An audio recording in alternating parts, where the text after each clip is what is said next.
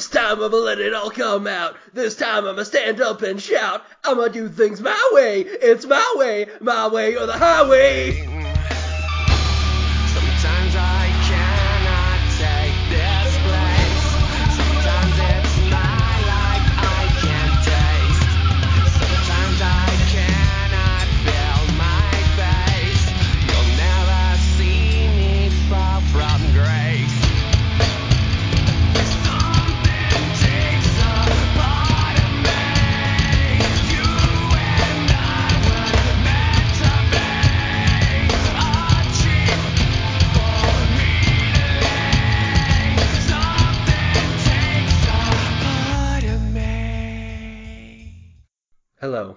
This is Lemony Snicket, and I would just like to warn all you listeners that you can turn back. You can turn back from this episode of Spall Talk because it will bring you nothing but misery and woe.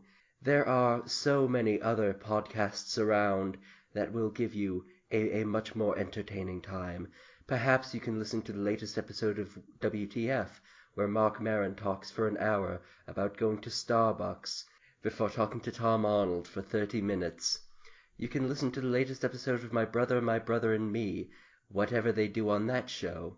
Or you could keep going and listen to the unfortunate Jacoby siblings talk about Lemony Snicket's A Series of Unfortunate Events. Hi, I'm Niel Jacoby, I'm Eric Jacoby. and this is Spall Talk, the only podcast where two siblings who know very little about Timothy Spall talk about the life and films of Timothy Spall. Uh, we are going to continue to do this podcast until we're picked up by uh, AMC and we turn it into a television show called Better Spall, or Talking Spall. or you know some other other fun. Yeah, Talking Spall, where uh, Chris Hardwick hosts a show after a Timothy Spall movie every week. I'd watch. No, I wouldn't. I was gonna say I'd watch that, but I, you know, you said Chris Hardwick and you lost. Yeah. Yeah. I don't know. If you want to hear us talk about how we don't uh, how we don't really like Chris Hardwick, you can listen to our other podcast, uh, Hard Times. That's Uh, how but before we get- Daddy. That's hard times, daddy. But before we get started into the uh, the actual show, there's a quick question that I wanted to ask you. What is that question? Who is Timothy Spall? Well, in 1991, he guest starred in the Series 5 Red Dwarf episode Back to Reality, where, oh, there goes gravity, oh, there goes rabbit, he choked. He's so mad, but he won't give up that easy no. He won't have it. He knows he's whole, his whole back's to the, he, his whole back's to these ropes. It don't matter. He's dope. He knows that, but he's broke. He's so stagnant. He knows when he goes back to this mobile home, that's when it's back to the lab again, yo. This whole rhapsody. Better go capture this moment and hope it don't pass him. So, Eric, who is Timothy Spall? That was well, Timothy Spall uh, in this film is the uh, well-meaning but uh, bumbling Mr. Poe, who uh, is the manager of the Baudelaire parents' fortunes. Uh, it is it is his job to take care of the Baudelaire children while conferring them between various uh, guardians, of which he does not do a particularly good job. Very few people in this movie do a particularly good job. That is true. That is true. By which I mean characters, not like actors or crew members. Oh no, the the actors mostly did a great job. The crew members, I'm sure, did fine, but they, you know, they weren't really on screen. This film, which we've touched on, have our viewers seen it? And if not, could you describe the film to them, perhaps with a summary in a moment? Well, I would be glad to. A series of unfortunate events based on the first three novels of the series of the same name by Lemony Snicket uh, is a 2004 film uh, starring Timothy Spall and Jim Carrey. Uh, Jim Carrey plays Count Olaf. The plot is there's three uh, orphans named Violet, Klaus, and Sunny. Uh, Violet uh, likes to invent things. She's the oldest. Her younger brother Klaus uh, reads a lot, and Sunny is small and likes to bite things. Uh, and their parents, while they're out at the beach, their parents uh, perish in a horrible fire which destroys their home. So they're taken to the house of their nearest relative, uh, by which Mr. Poe means the relative that lives nearest to them. Um, so they're they're taken to Count Olaf's house. Count Olaf being uh, their their evil um, distant relative, played by Jim Carrey. Uh, actually, he is their closest living relative. He's only a few a few blocks away. He's not that distant. yeah, but um, is evil and he mistreats them, forces them to do uh, all sorts of chores in his disgusting home, and you know even to the point of slapping Klaus in the face. He then attempts to murder them by hitting them with the train. Uh, but fortunately, these plucky kids are just smart enough to get out of that one. So instead, Mr. Poe takes them to another relative named Montgomery Montgomery, who is a herpetologist, which is a word which here means one who studies snakes. And not one who studies herpes. No, that's a doctor.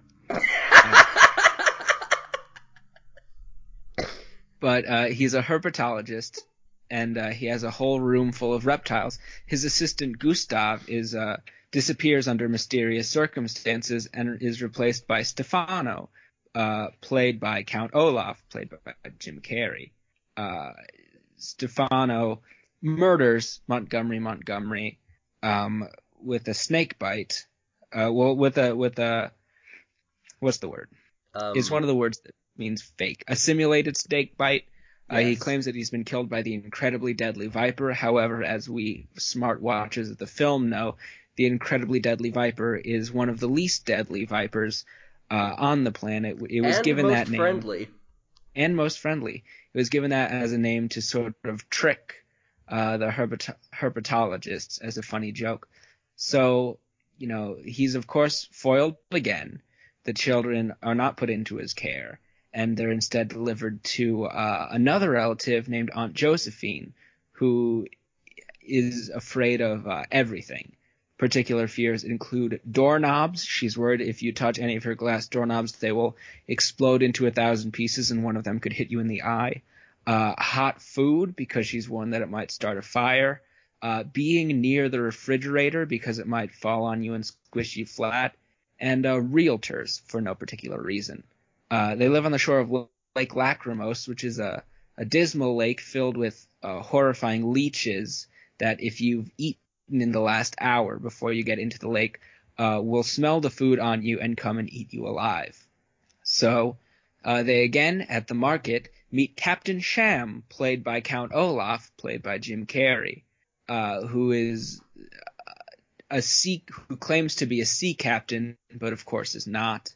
Uh, and then he attempts to murder Aunt Josephine, but instead sends her to exile in a cave on the other side of the lake.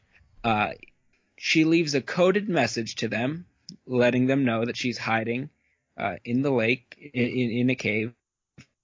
Uh, while Count Olaf attempts to murder the children via hurricane. Uh, they are, of course, plucky and smart and find their way out of that one, find their way across the lake to Aunt Josephine, uh, and then as they're on the way back across the lake, they get uh, found by Count Olaf. If I may, ju- if I may interject, Go right ahead. I don't think he is attempting to murder them via hurricane. He did not. He didn't start the hurricane. It was always It was turning always since burning. the world. I I think it's just an unintended consequence that the hurricane puts them in danger. Count That's Olaf. possible. Count Olaf has many talents, but he is not a member of the HAARP program. He He is not He putting can do- chemicals in the water to turn the frickin' frogs gay. He is not one of the globalists. parenthesis, parenthesis, parenthesis, Count Olaf, close parenthesis, close parenthesis, close parenthesis. But anyway, um, they're found by Count Olaf. Count Olaf throws them, throws uh, Aunt Josephine to the leeches, then nobly pretends to save Klaus in order for uh, Mr. Poe, played by Timothy Spall, to find them. Uh, upon seeing this act of heroism, Poe immediately puts Count Olaf back in uh, in charge of the children, where uh, Count Olaf puts on another dastardly plot to get their fortune by uh, marrying Violet in a ceremony disguised as a play. And, you know, it looks uh, for all the world like he has won and finally uh, got one over on on these tricky orphans until Klaus, using his ingenuity and smartness, uses a magnifying glass to burn up the wedding certificate. Uh, at which point there's a little more falling action and then the film ends. Well, it's not just a magnifying glass.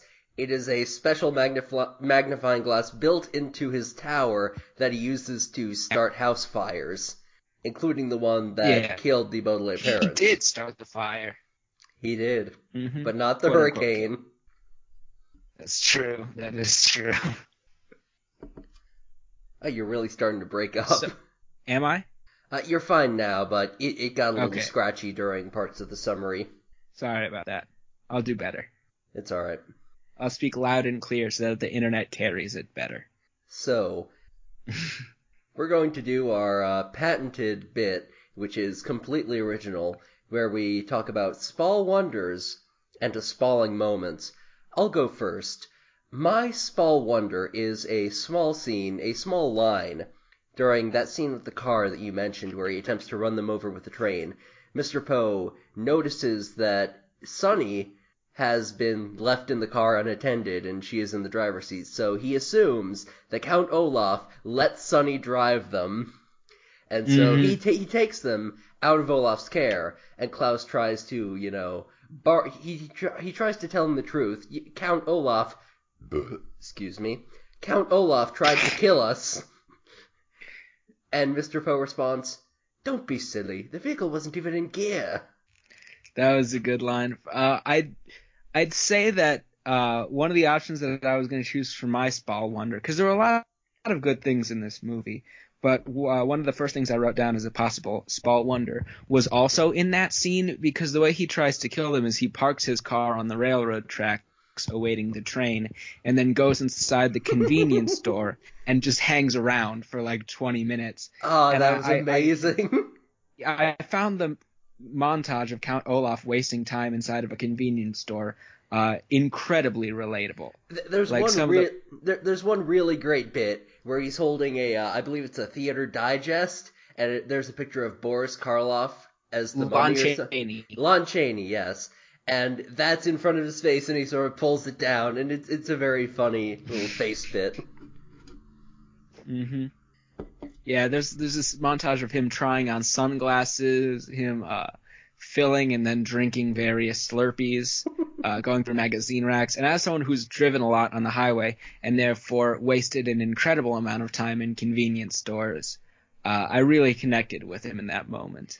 There's a scene where he uh, opens the cold drink freezer, and there is a, a plethora of brightly colored sodas, and it's a very well framed shot, especially given the, the color palette of the rest of the movie, to see those sort of brightly color so- colored sodas contrasted with the sort of sort of muted color scheme of the rest of the movie. Mm-hmm. I have to say the cinematography of this film was impeccable. Fantastic. It was it was beautiful, just a very well shot uh, scene. There's one uh, shot in particular that I would like to bring up.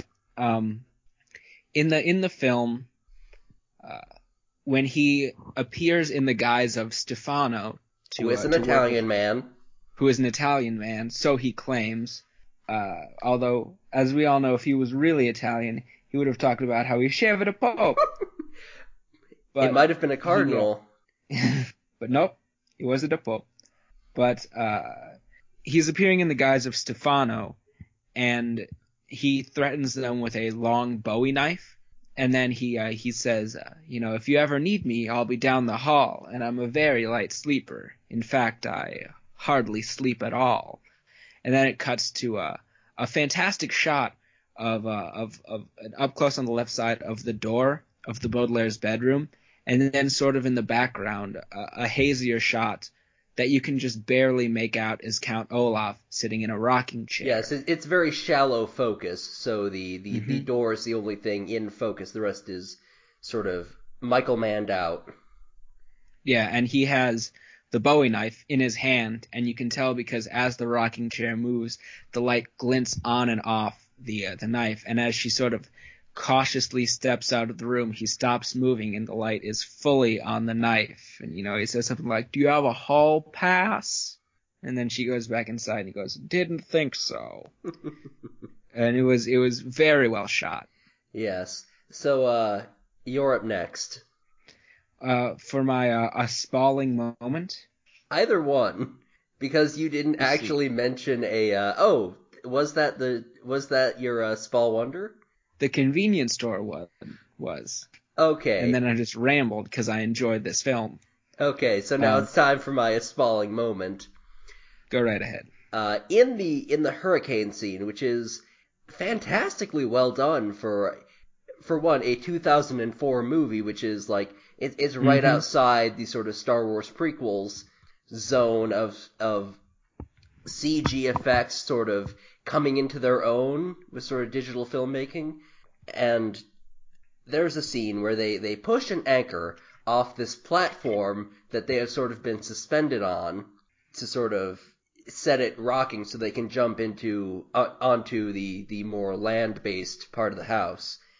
And the the anchor drops, it hits the beam, and then it hits a boat that is in the water, and there's a duck in that boat, and the anchor crashes through.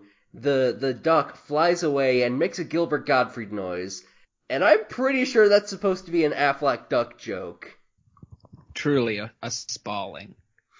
Uh, disgusting that they would try to pull something like that in a film such as this. I I mean it's not it's not necessarily as appalling as something from Sweeney Todd. That is But- true. Uh, the whole of Sweeney Todd was. Uh, see, one thing that I wanted to mention about the the the cinematography of this film is it's a very thematically dark film, but it's um it's almost uh Tim Burton-y, but it's well done. As yeah, opposed it's to it's like Sweeney good Tim Todd. Burton. Yeah, although I have to say that I'm not sure what time period this is really supposed to take place in. I, I don't Uh, think it's supposed to be in like any sort Yeah. of definite time period. It's just sort of a vague, old timey ish. Yeah, but part of part of the aesthetic of the film is that Violet spends the entire film wearing a uh, sort of gothic type of type of gown, which Yes, yes, what uh Japanese streetwear enthusiasts might call gothic Lolita fashion.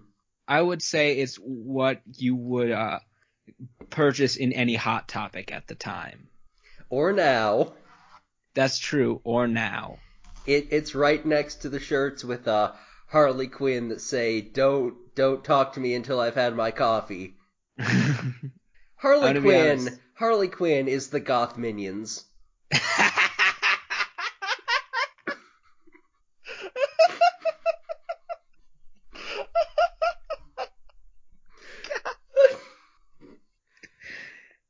You are correct. Um, I hadn't thought of that. I actually have not been inside a hot topic since I quit my job at the mall and decided to never return. I have never been inside a hot topic, so I Really? am I am a complete poser. Mm. I have also never been inside a Spencer's Gifts. Oh, good. It's horrendous. That that's where you get the shirts where it's the minions, but they're actually goth. That's where you get the shirts that are like minions, but the minion is like, you know, drinking out of a uh, a uh, a beer bong. and on the back it says Trump 2016, and then there's just like a penis on it. That's what Spencer Gift is as a store. That's that's the sort of wares that they sell. They're the ones where you get the shirt that, that has uh, the minions, but they're dressed like Ted Nugent. they have I have a theory that uh, everything that's sold at Spencer's, if it comes in a box, it's just a box of sand. Like it's just sand that's enough to weigh as much as it's supposed to weigh, and then you buy it and take it home and you open it up and you're like, oh, this is as valuable as what I was trying to buy. So like I Uh, feel like if you're if you're ever gonna spend any money at Spencer's, just light your money on fire instead. You'll get as much use out of it.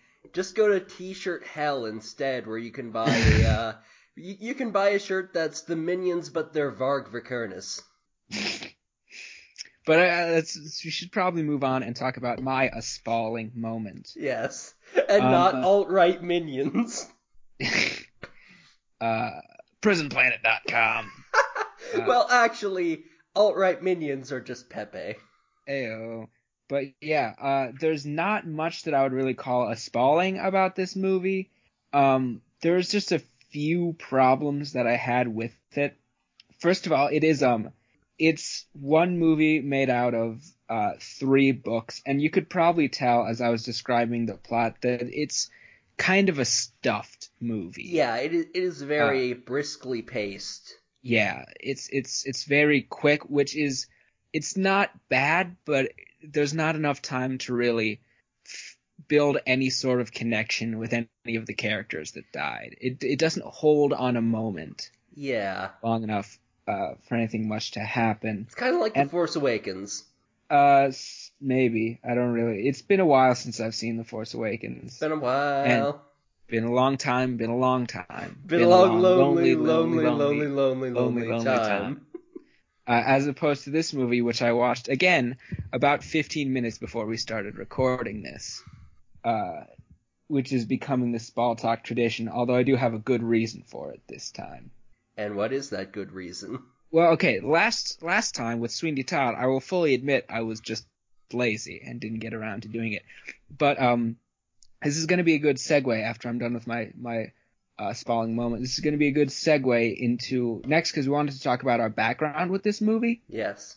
and I had we owned a copy of this in our you know in our home with our parents. So I was Before I it just got asked, burned down. yeah. So I was going to ask uh, my mom to just mail it to me. Disclaimer: And- Our home did not actually get burned down. No, it didn't burn at all. We were fine. One time a bush caught on fire right next to it. And Uh, and that like, was the "Hmm." apartment, and like That's there was a weird thing with the talking about. furnace.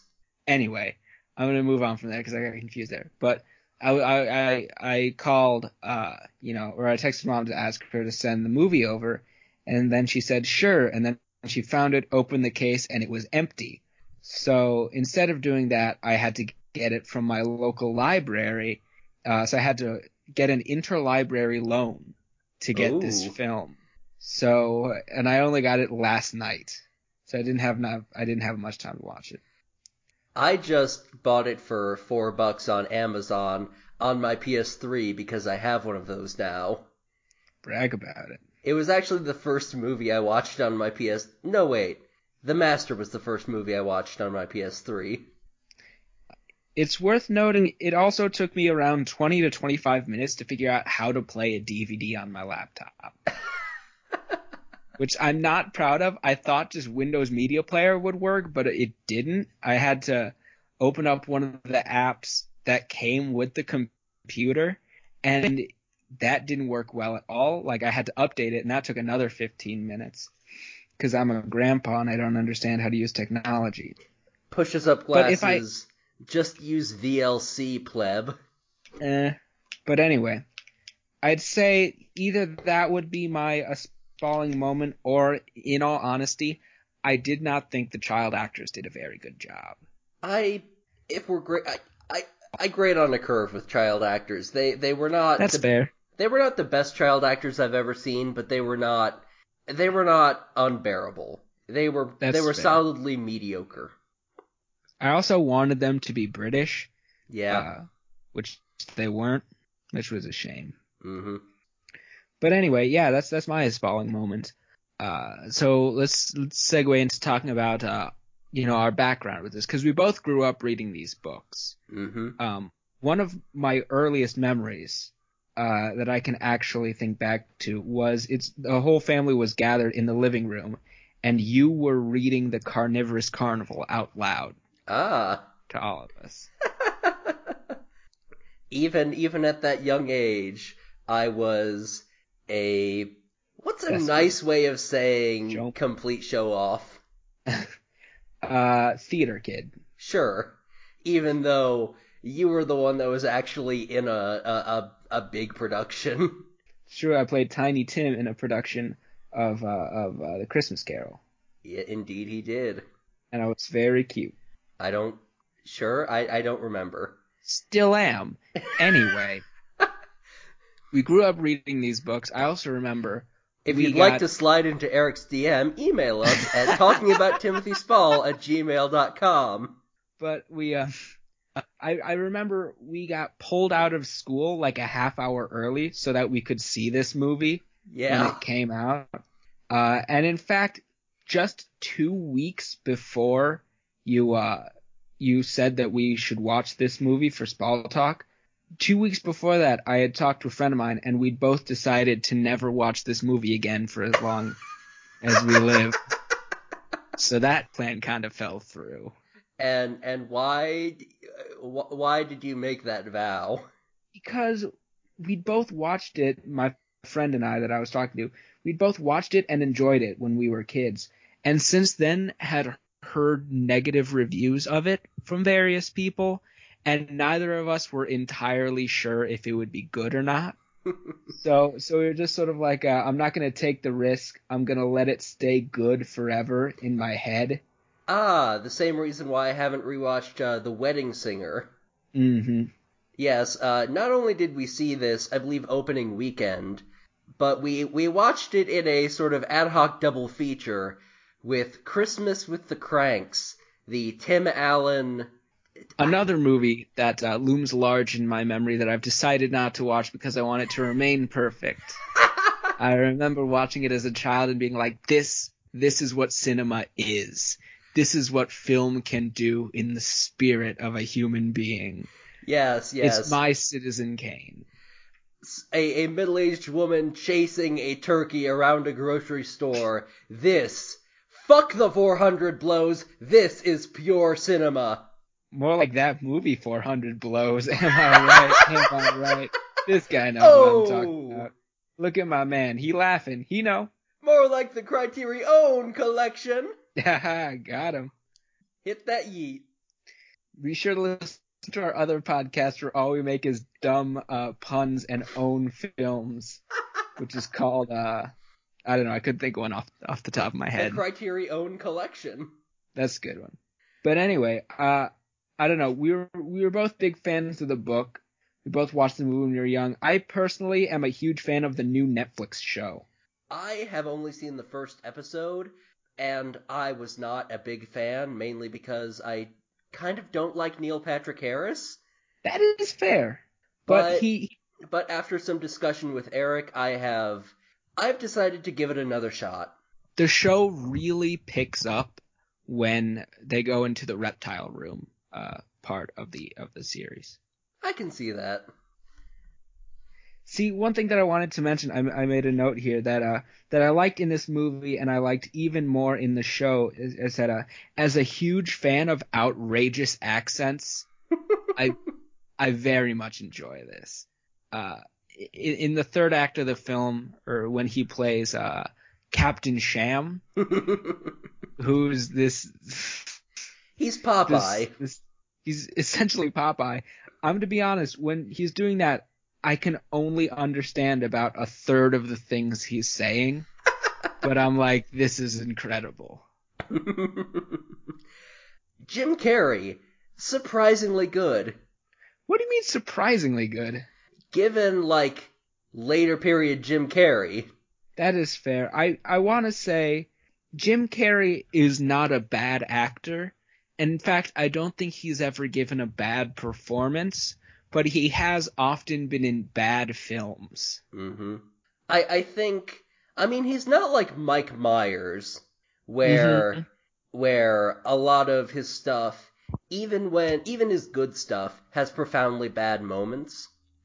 I was gonna say that uh that nothing Jim Carrey has done was as bad as Master of Disguise, but that was Dana Carvey. but that was Dana Carvey. Uh, that was another movie that we watched and loved as kids, and we will never watch again. My friend Elise told me that when she was, I believe, six, she watched uh, Master of Disguise, and that was the first time she realized that a movie could be bad. Uh, that actually came up in a uh, similar discussion about uh, the first time you realized movies could be bad on uh, my favorite place on the internet, Cinema Discusso, the Something Awful movie forum. And like three different people were like, "Yeah, Master of Disguise was the first movie I saw," and I was like, "That was bad." Meanwhile, I was like, I actually liked it when I saw it, but it was like a running joke with the family for like hmm at least like a year afterwards. It still is, to be completely honest. I feel like the Uh. actual first time I realized movies could be bad was uh, Spy Kids 3D, hmm the I one with Sylvester Stallone.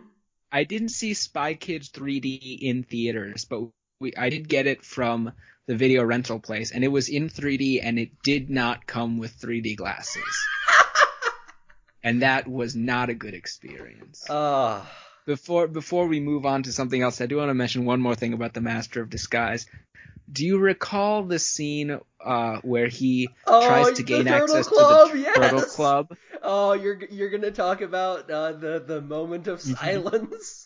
Yeah, that that scene where he dresses, he's trying to gain access to an elite club known as the uh, Turtle Club, and what he does is he puts on a big suit that's like a shell, and he puts on a bald cap and glasses, so he essentially looks like a giant turtle, and he says the line, "Am I not turtly enough for the Turtle Club?"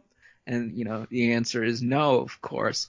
And I learned recently that that scene was filmed on September 11th, 2001, as the Uh. attacks took place, and they found out about it while filming that, and they had a moment of silence on set.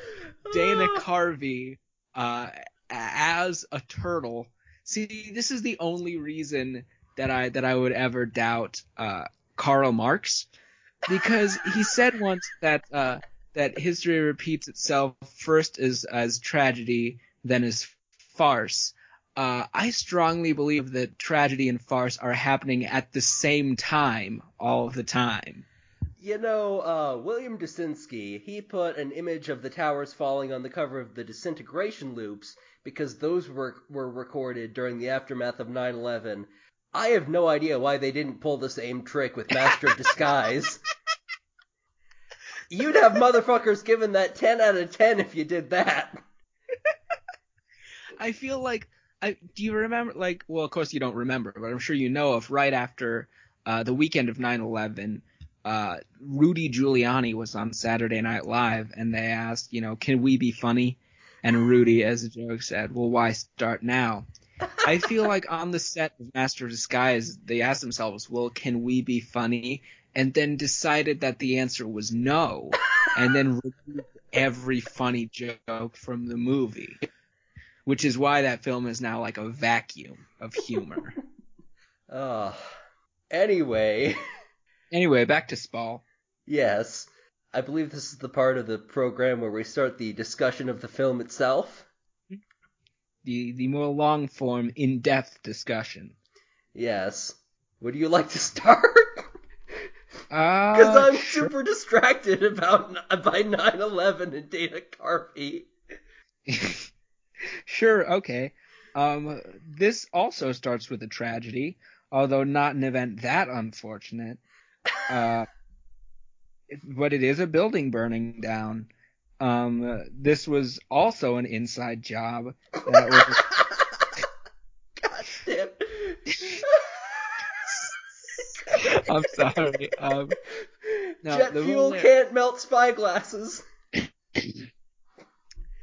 Uh, the the Baudelaire orphans are informed by Timothy Spall, Mr. Poe, that uh, their parents have perished in a in a fire which destroyed their their mansion and everything that they owned. Um, and one thing that I want to say is that the thing about having a podcast about Timothy Spall films is that um uh, most of the time it's not really about Timothy Spall. Yeah. He's he's not exactly a leading man, but this was a much bigger role I think than he had in Sweeney Todd. And certainly a larger role than he'll have in our next film. But uh, but spoilers, so we're gonna hold off on that for a minute. But yeah, um, is there anything you want to say about? Um, I, I'd like to talk about. I, I'm thinking of talking about more of a uh, a a, a film wide theme, which is that parents equal shit. All of the adult authority figures are either well meaning but incompetent or outright evil. See, that's one thing that I wanted to bring up, and I considered making it my uh, Spall Wonder because I I'm a huge fan of, of, of that. I think it was very formative to me to have this this idea that uh, you know authority figures and uh, institutions um, are not going to be able to protect you, and I I feel like especially given the current political climate, it's it's a very important message. You know, it's a, it's a good thing that if if you want to be protected from what's coming, you're going to have to take matters into your own hands and you know with other people that you know and you trust like the other Baudelaire orphans you know you're going to have to start doing the work on your own because I feel like it's it's a it's a great uh uh allegory for American politics because you have Count Olaf who is the Republican Party uh, and I think this is this is worth mentioning. This film came out in 2004, so coming uh, early on in the Iraq War, uh, right before George Bush won his second term.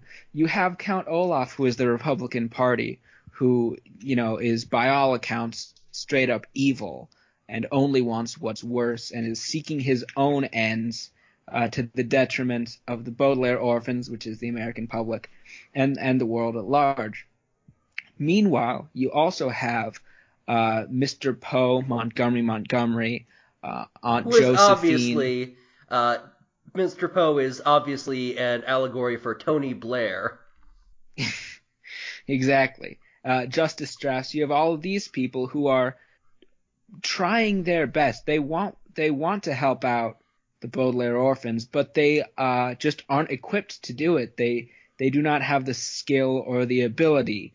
They're easily fooled.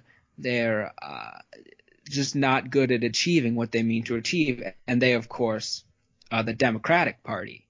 and and this is put in in this is brought to the fore when uh, Aunt Josephine brings them to the cave, and her her plan is to just hide in that cave in perpetuity, just just close herself off, and uh, as Garrison Keillor said, raise heirloom heirloom tomatoes for the next four years.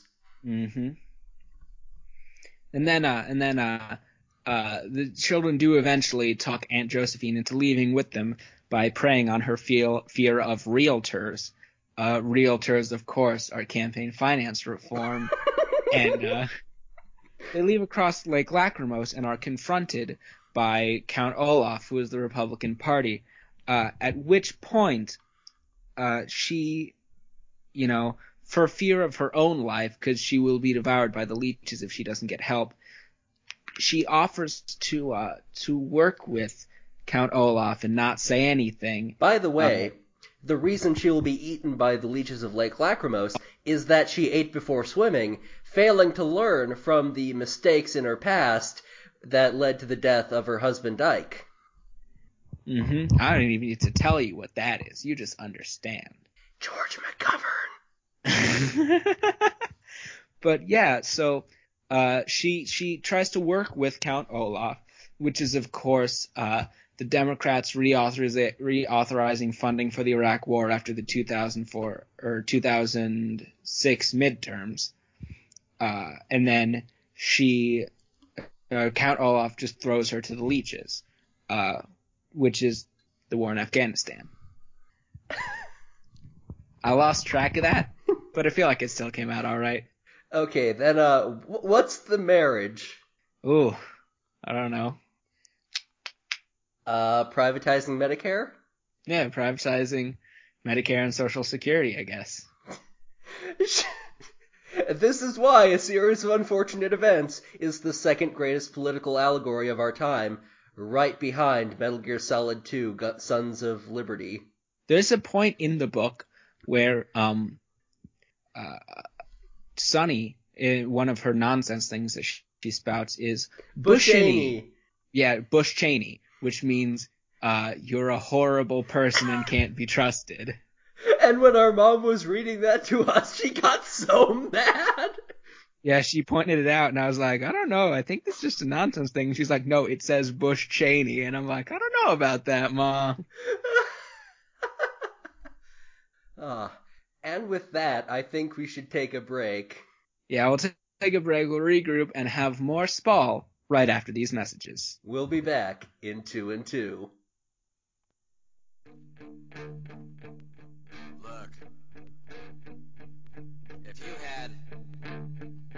Shot sit on your lazy butt and watch all the TV you ever wanted until your brain turned to mush, would you go for it or just let it slip?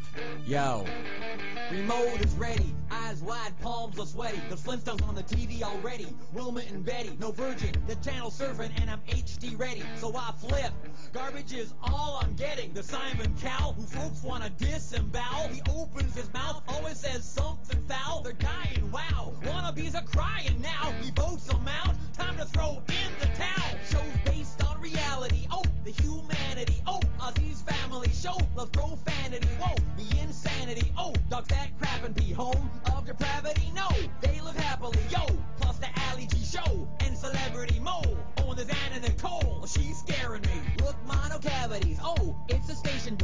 go out to the kitchen and microwave something. You're gonna lose your mind watching TV. They told me, they told me, but I still tune in every show. My cable gets C-SPAN, TV Land, and HBO. The Travel Channel, Discovery, and Lifetime. You're gonna lose your mind watching TV. They told me, cajoled me, turn off those music videos. I'm gonna watch C-SPAN, TV Land, and HBO. The History Channel and QVC and Lifetime. My blood is aching as I watch NASCAR racing. That show about undertaking. Larry King to 24 to and Order. The Weather Channel's boring, like 60 Minutes. Ancient reporters. Next up on E True Hollywood story. The rise and decline of 12 actors named Corey. Shows for next fall they already been naming. CSI Boise and Touched by an Uncle both sound pretty layman. So does everybody tolerates Raymond. And King of Queens jumped the shark the first minute. I can't believe Richard Simmons ain't in it. I move right on to eight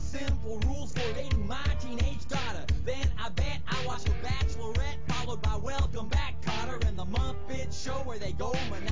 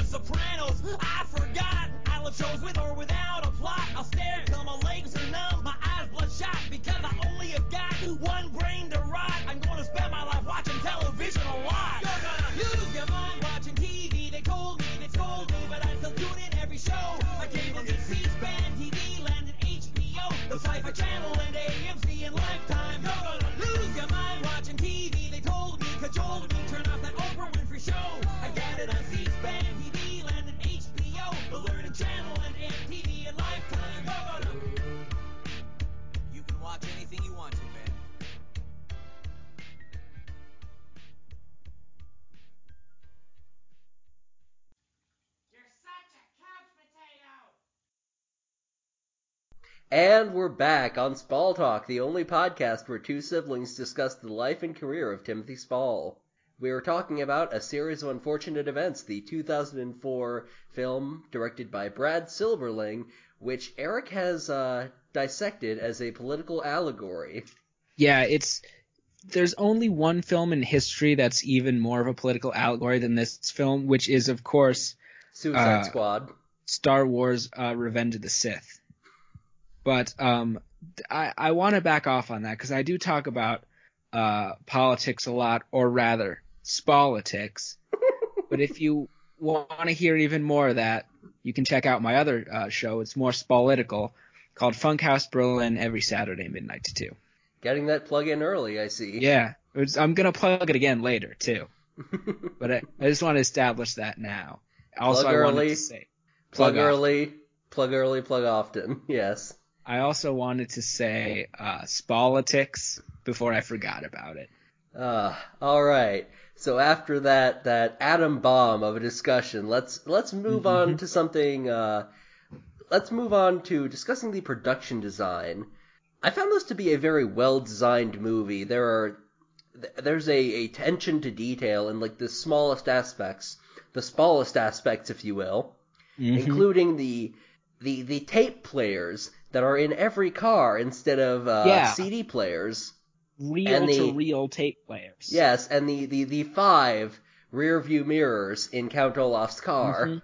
Yeah, there's also there's this is this is part of the reason that you're not entirely sure uh, when the movie is because he has he has an old car uh, and everything it's very old timey. But then as he's getting out and leaving them on the on the railroad tracks, he locks the car with like a remote thing, uh, and you know the, the little things that you pull up go all the way into the car, so you, you can't save themselves.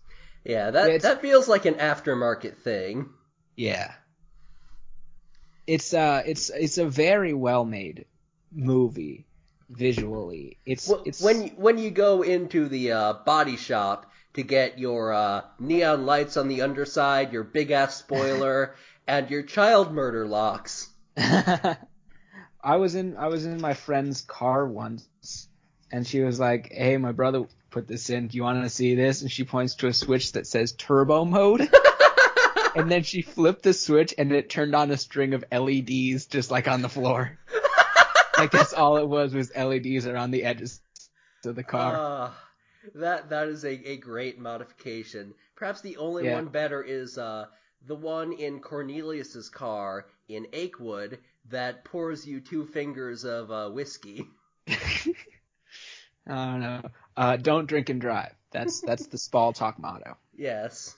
Uh, even even in a crank operated car like Cornelius's.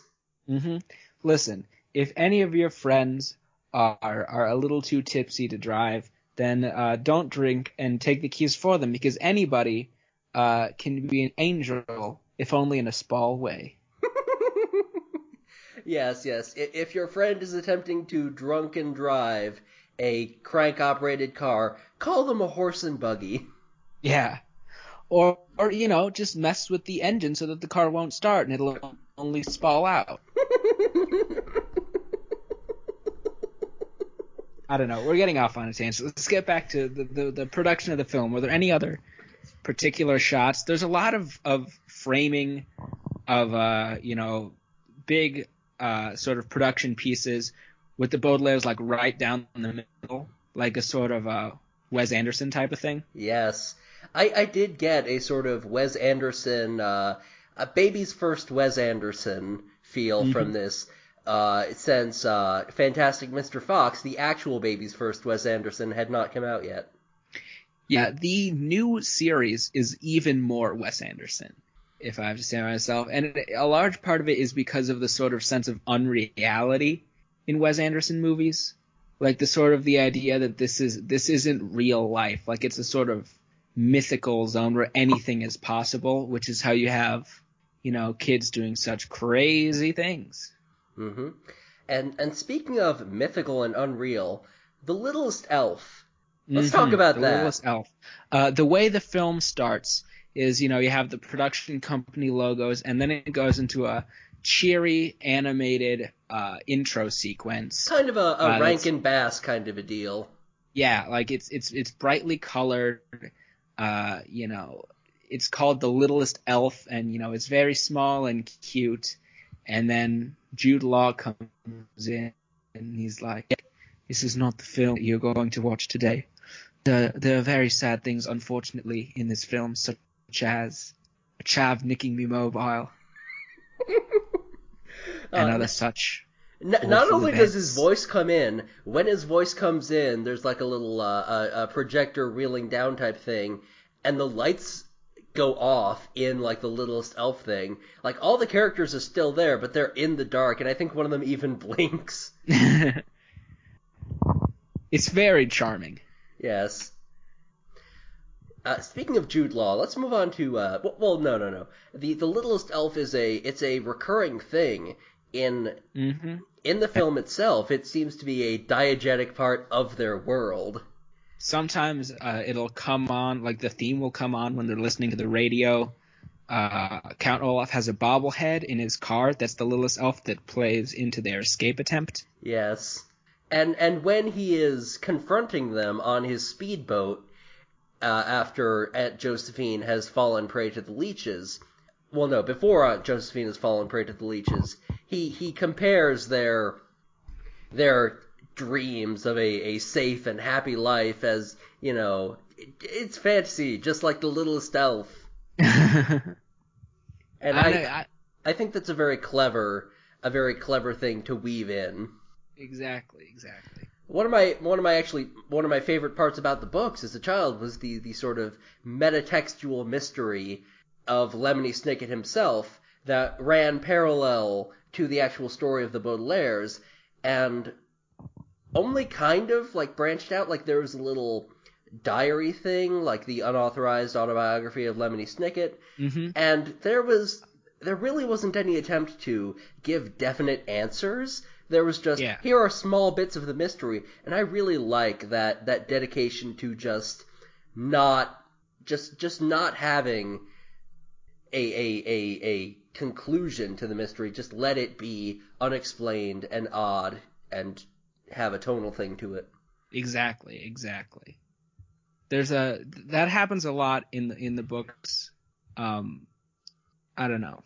I, I- was gonna say something and I forgot. Sorry about that. I, I feel like if the unfortunate events books were coming out now there'd be a fucking arg about it It, there's another series, sort of like a prequel series to Unfortunate Events. oh Yeah, it's called uh, All the Wrong Questions. ah The first one is called uh, Who Could That Be at This Hour? And I read like the first 20 pages of it when I was waiting in a in a Walmart once. Um, I have not gotten around to reading them. Honestly, I it's unlikely that I will because they're kids books and sometimes that's difficult to read.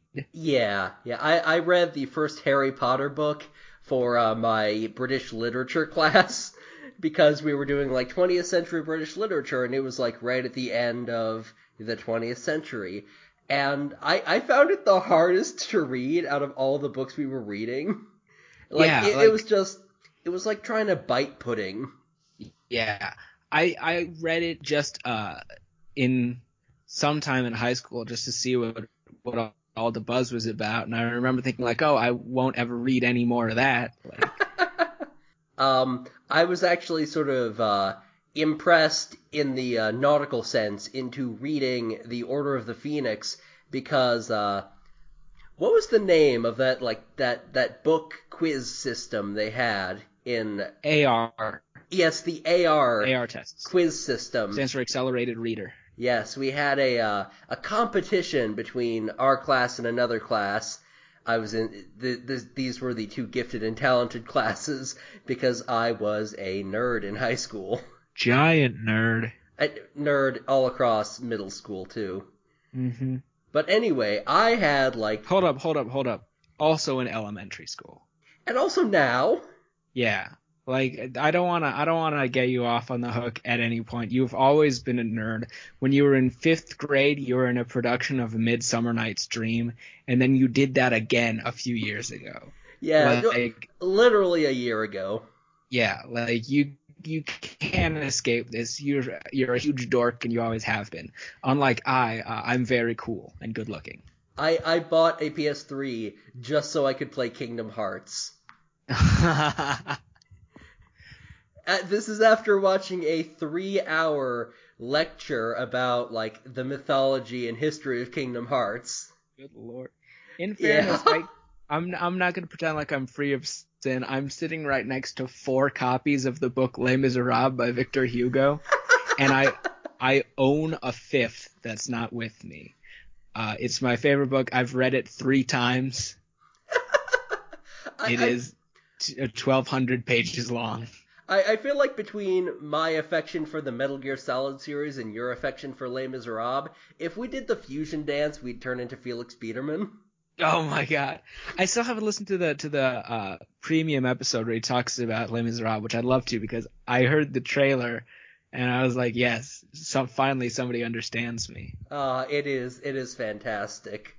So, uh, anyway, the actors in this film that we are talking Yeah. about, This because the topic a- of our podcast is not Felix Biederman. Yet. I don't know. The actors, I'm glad you brought this up because it's a shockingly star-studded movie. Like, of course, Jim Carrey, who's who's a, you know a big get, is uh, the primary antagonist. Timothy Spall is not as big, but like I, I remember, I was surprised to find out that Timothy Spall played Mr. Poe because in my memory, Cedric the Entertainer played Mr. Poe which is false. Cedric the Entertainer is also in the movie, but in a smaller part. Like he plays um, uh, some sort of det- police detective, yes. a detective who I don't think is ever given a name.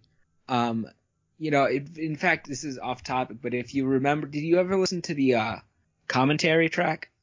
I did not. I remember listening to it as a kid. There's not much that I remember from it, but one that I do remember very clearly is it's uh, the director and uh, Lemony Snicket, uh, you know, the author, Daniel, Daniel Handler. Handler. Jinx. portraying por- portraying Lemony Snicket. And uh, you know, the director says and Snicket is very antagonistic throughout the whole commentary. And Daniel Handler says, "Oh, you know, we have a Cedric the Entertainer lending the film a nice urban flair." And then Daniel Handler says, and of course, uh, by urban, you mean to say that he is a black man, which I find a, a confusing turn of phrase. I, I have a wonderful uh, ebony letter opener, and I've never said what an urban letter opener I have. Oh my god! It's a it's a very good commentary track Oh. if you have the time to check it out. Uh, I I will try to find the time to listen to him whine about everything and nothing all at once. God damn it! I was quoting your dumbass songs that I heard in middle school. Uh, Jesus Christ. I don't know. Maybe I'm not quoting anything. Sometimes your mind plays tricks on you. Podcast equals shit. Yeah, Cedric the Entertainer is in a is in a bit part. Um, Aunt Josephine is played by Meryl Streep, yes. which kind of, I mean, it sets a a, cer- a certain expectation about how much this film was going to make Yeah. because those are not cheap actors to get. Yeah, uh, Billy Connolly is in it too as uh, Montgomery Montgomery, and he's not he's not as expensive as the rest of them, but he is he is a very good actor. He is a very good actor, though I have to say, in, in the new series, I cannot remember off the top of my head the guy who plays Montgomery Montgomery, but he he does a much better job. Hmm. Like, not to say that that uh, in this film is a bad Montgomery Montgomery. It's very good. Just in the show, it's fantastic. Hmm. Uh, Montgomery Montgomery in this film has what what I think is the the mo- the the sweetest emotional moment. That bit Oh, yeah, where he's uh, playing the auto harp, and then they have that little conversation about uh, you know going to Peru where you know people understand us, and then there's like this this this long shot and this this uh this uh narration about you know they they they thought they had finally found home again, and then of course Mm-hmm. Stefano shows up. Another unfortunate event takes place. Uh, did you mention that shot that you loved when uh, Stefano showed up? Uh, the shot with the Bowie knife. The train. Oh, I don't think I did. I mentioned off mic, but not on mic. It was it was gonna be my one of my small wonders. It, uh, Stefano shows up, uh, having having killed the uh, previous assistant Gustav. He's disappeared under mysterious circumstances, and they have one line which is like, you know, unfortunately he uh, he couldn't be found. And then there's like a three second shot of a man tied to the front of a train and screaming as the train advances towards the camera, which I thought was hilarious. Ah, Like mucho, that, that mucho gusto, bella donna. Italian chef kiss. Mamma mia, sceva de pop, molto bene. Oh. Salo or the 120 days of Sodom. Tino's a pistolas. Bertoli. Hey, that kid has stolen my bicycle. I'm gonna have to invent Italian neorealism over this. Hey, the rise of fascism is happening in our uh, in our country. Is much on a Rome. I I think I I think we have reached uh, the end of our broadcast hour. That's So, uh, true. We're eating up a lot of time here just saying nonsense. yes. So uh, what is your what is your Spall rating? First for the film and for Spall himself. Uh, first of all, for the film, I would give it a solid four out of five spalls. I think it was it was very good. I was I was a huge fan of the film. I was worried that it wouldn't hold up, but it, it does. And as for Spall in particular, I'd give him five spalls. And what about Spall's fashion? 11 spalls out of five. One million spalls. He has a coat. I'm so glad you mentioned this because he has the greatest coat I've seen in my entire life. It's, it's all monochrome. It's, it's, it's in neutral colors and dark grays, but it's just zigzags, like on this coat, like rows and rows of zigzags. And like, he's like a he's the Black icon. Lodge. exactly. He's dressed like the Black Lodge from like like if you're watching Twin Peaks on a black and white TV and they go to the Black Lodge, that's what he's dressed like. Ah, I I would also say four out of five Spalls for the film itself, five out of five Spalls for Spall himself, and infinite Spalls for his wardrobe. I would have to say before we go any further, I looked up the box office stats for this. Um, first of all, I want you to try to guess what the budget was and how much it grossed. I'm going to say a budget of 25 million, a gross of 15 million. Gross of 118 million, budget of 140 million. Fuck! Yeah. uh, Okay then. 90 million in other territories for a worldwide total of 209 million. So it did break even. Holy shit, they put a lot of money into this. Yeah. Like, like- that's I I should I should have guessed because like that scene where uh where they go to their house after you know all this business with the fake marriage and the house at first glance is completely fine but when they walk in it starts decaying around them. I Yeah. really should have guessed higher. I don't know why I went so low. yeah, it's it's it's a great it looks very good, but um Like uh the the incredibly deadly viper is like a CG creature. yeah, And- it is cute. Yeah, and what there is one moment where the CG sort of conked out on them.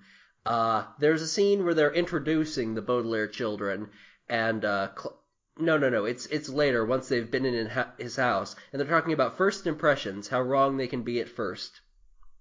And they say that you know Klaus really didn't like Sunny when she was born, but you know within a few years they were thick as thieves, and he throws her a thing, and she catches it in her mouth, and she turns to the camera, and it's it's it's a very 2004 CG Sunny. Yeah. Although it's worth noting, if you saw the film Noah that came out a few years ago, I have not, but I have the Blu-ray, and I've been meaning to see it because apparently it is wild as hell. at the end there are CG babies that are much worse than this CG baby. Oh, jeez. Yeah. Uh, But anyway, let's move on to our recommendations. move on to recommendations. We will be recommending one uh, adaptation of a book, one Jim Carrey film, and one piece of late 90s, early 2000s culture. So I'm I'm gonna start off with my recommendation of a Jim Carrey movie. Uh, when I suggested that that's what we uh what we choose as, as one of our recommendations, you did respond by saying, "Well, we can't both choose the Cable Guy," which was exactly what I was planning on choosing before you said that. Um, but I'm gonna hold back because you called dibs. So I'm gonna recommend The Truman Show. Uh, also a good show. And if you also if you have time, then check out his other what I uh, uh, consider his magnum opus, uh, Son of the Mask. that was Jamie Kennedy. No, he was in it. You just need to look closely. Uh, anyway, as Eric mentioned, I'm going to recommend The Cable Guy, which I think is Jim Carrey's actual magnum opus. It's It a is- fantastic film. it, it is his punch drunk love and uh, directed by ben stiller which is I, I believe it's his second directorial feature after reality bites and it is the, the beginning of the upward curve on ben stiller as a director which goes through zoolander I, I believe there's something else in there and tropic thunder and after tropic thunder it starts to dive with zoolander 2 and the secret life of walter mitty All right. So then I'm going to recommend a film that was based on a book. Mhm. Uh, and I'm going to restrain myself by not recommending a version of Les Mis this time. I'm going to instead say, uh, I believe it's still on Netflix. Uh, if you check out the film Pontypool, based on the book Pontypool Changes Everything, which I'll admit I have not read. Uh, but the, the movie is very good for the first two acts, and then it, it falls off a little in the third act, but it's still a, a well put together, interesting, enjoyable film. I am also going to recommend an adaptation of a book, the 1995 adaptation of Virginia Woolf's Orlando, starring Tilda Swinton. It is you know, about this this young man in Elizabethan times who is the recipient of either a blessing or a curse from Elizabeth herself, which means that when he is 30, he turns into a woman and then lives forever. Uh, Tilda Swinton is phenomenal as always. It's a very well shot, very well designed movie, and Billy Zane is in it because it's the mid 90s. And then I'm going to close it out by introducing, uh, by recommending a bit of late 90s, early 2000s culture. Um, listen, I'm not going to say that this is good because it isn't, but I've been obsessed with it. I've probably watched it four or five times since I've been shown it. It's the music video for Freak on a Leash by Korn. Mhm. Um, what happens in this music video is the first part takes place inside of what I believe is a Korn album cover. Of there's a bunch of children and one of them is about to hopscotch jump on the edge of a cliff. And yes, you know this is in a an animated sequence that reminds me of nothing more than uh the 90 opening of of a 90s Marvel cartoon. Yes, exactly. like. X-Men. Or uh, the Silver Surfer cartoon, Yeah. which had a really interesting use, a really interesting use of CGI. Yeah, as opposed to this, which did not. Um, but they they a security guard runs to uh to catch her. He trips, his gun falls out of his hands, hits the ground, and goes off, which is a thing that guns don't do. uh, the bullet just barely misses the child, flies out of the Korn poster through a city, destroying many things, uh, completely without stopping like at all, despite the many walls and and objects that it runs through. Yes, when it when it runs through an object, the object you know explodes like one of those slow motion thing being hit by a bullet things, and just sort of stops there as the bullet keeps going on. It just stays Mhm. stasis. It flies around through the city into another Korn poster where it meets the band Korn, and he starts like shouting nonsense at it. Jonathan Davis starts shouting nonsense. I don't know what his name is, the Korn guy. His name is Jonathan Davis. I'm gonna forget that immediately because I don't want to have that information. and so the Korn guy starts screaming gibberish at it, and the bullet starts flying around like a bumblebee. And then he shouts, "Go!" and it flies out of the Korn poster through the city. At first, taking a different route, like around things that it hadn't previously hit, and then intersecting with its old route and going back into the into the poster where it stops in front of the little girl. All I have to say is, folks, that is one magic bullet. it's a hell of a video. You should check it out if you have the time. Huh. And I would like to recommend specifically the original broadcast version of WrestleMania X7. Because in the original broadcast version, which is not the version you see on the WWE network, Limp Bizkit performs, and you see the winner of a WrestleMania and Limp Bizkit concert named Will Borchert, and his his photoshopped uh, submission that won him the contest it, it's him photoshopped onto the cover of Chocolate Starfish, and there are two figures in the background, and The Rock and Steve Austin have been clumsily photoshopped onto them, and he he had he he's photoshopped his full body onto there, except for the feet. So the feet of whatever figure was originally on that that album cover are just out there, and it's like a weird like deformed thing. And and yes, there is uh the thing reads Will Borchardt presents WrestleMania and Limp Bizkit. But aside from the Limp Bizkit performance and that, you also have the greatest use of Limp Bizkit ever, the promo package for The Rock versus Steve Austin set to Limp Bizkit's My Way. And of course you have like multiple great wrestling matches, but like Limp Bizkit. Do you remember when Ben Stiller was in the music video for Rollin' for like Was a he? second? Oh my god, Yeah, was he? like right at the beginning, he dri he and another Hollywood type. Oh, I don't know if you can hear, but yeah! I'm, I'm watching the music video for uh, Freak on a Leash right I now. can. But um, yeah, it's right at the beginning. Him and another Hollywood type pull up in their convertible, and then he gets out and goes, "Hey!" He throws the keys to to uh, Fred Durst, and he's like, "Find a place to park this, will ya?" or something. And then Fred Durst looks into the camera and goes, "All All right, right, partner, you know You what time, it is." Keep, Just on keep rolling, on rolling, rolling. baby. And then, and then the song starts. Yes. That that video is also a great example of uh, late '90s, early 2000s culture. I'd like to point out, since I'm watching the music video for Freak on a Leash, three of the guys from Korn are like the same dude, and then the drummer is Matt LeBlanc. hey, I'm drumming for Korn over here. Hey, how you doing? So, I'm feeling like a freak on leash, but how you doing? I I think with that we are going to leave you. Uh, you can find me at at fucking F U C K I N A L P A. mm, Hold on. I, I'm forgetting how to spell my own Twitter handle. F U C K I N A L P A M A R E.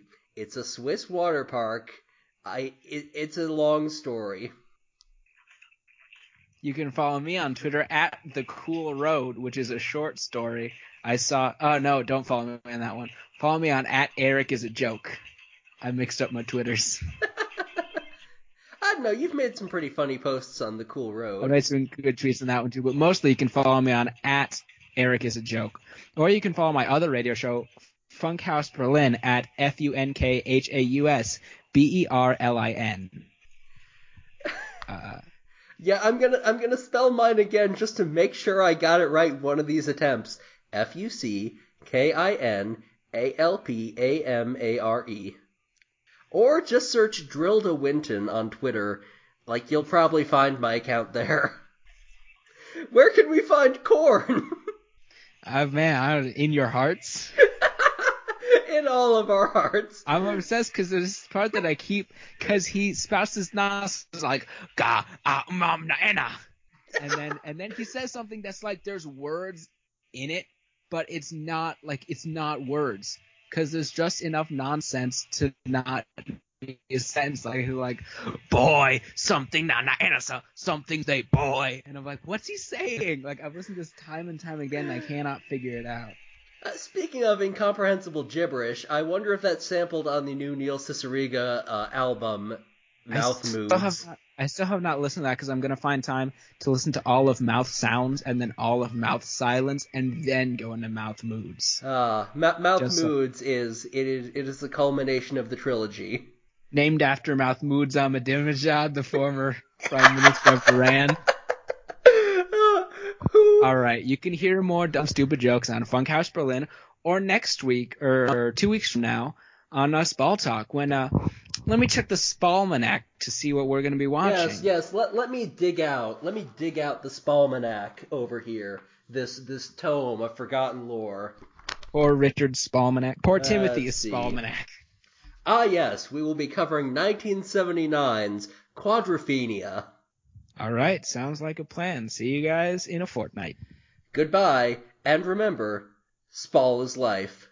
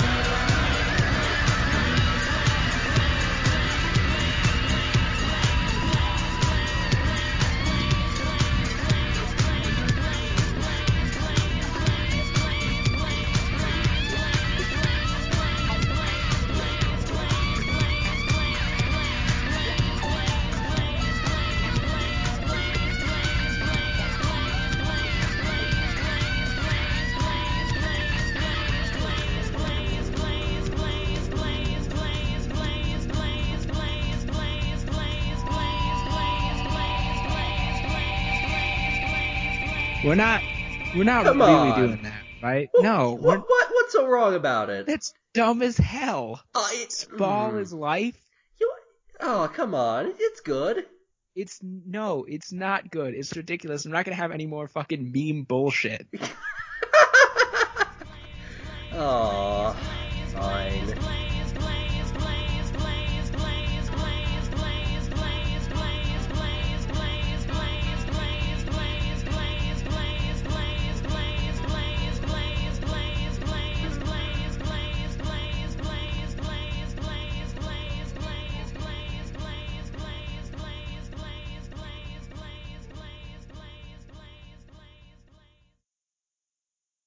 I'm watching Freak on a Leash again.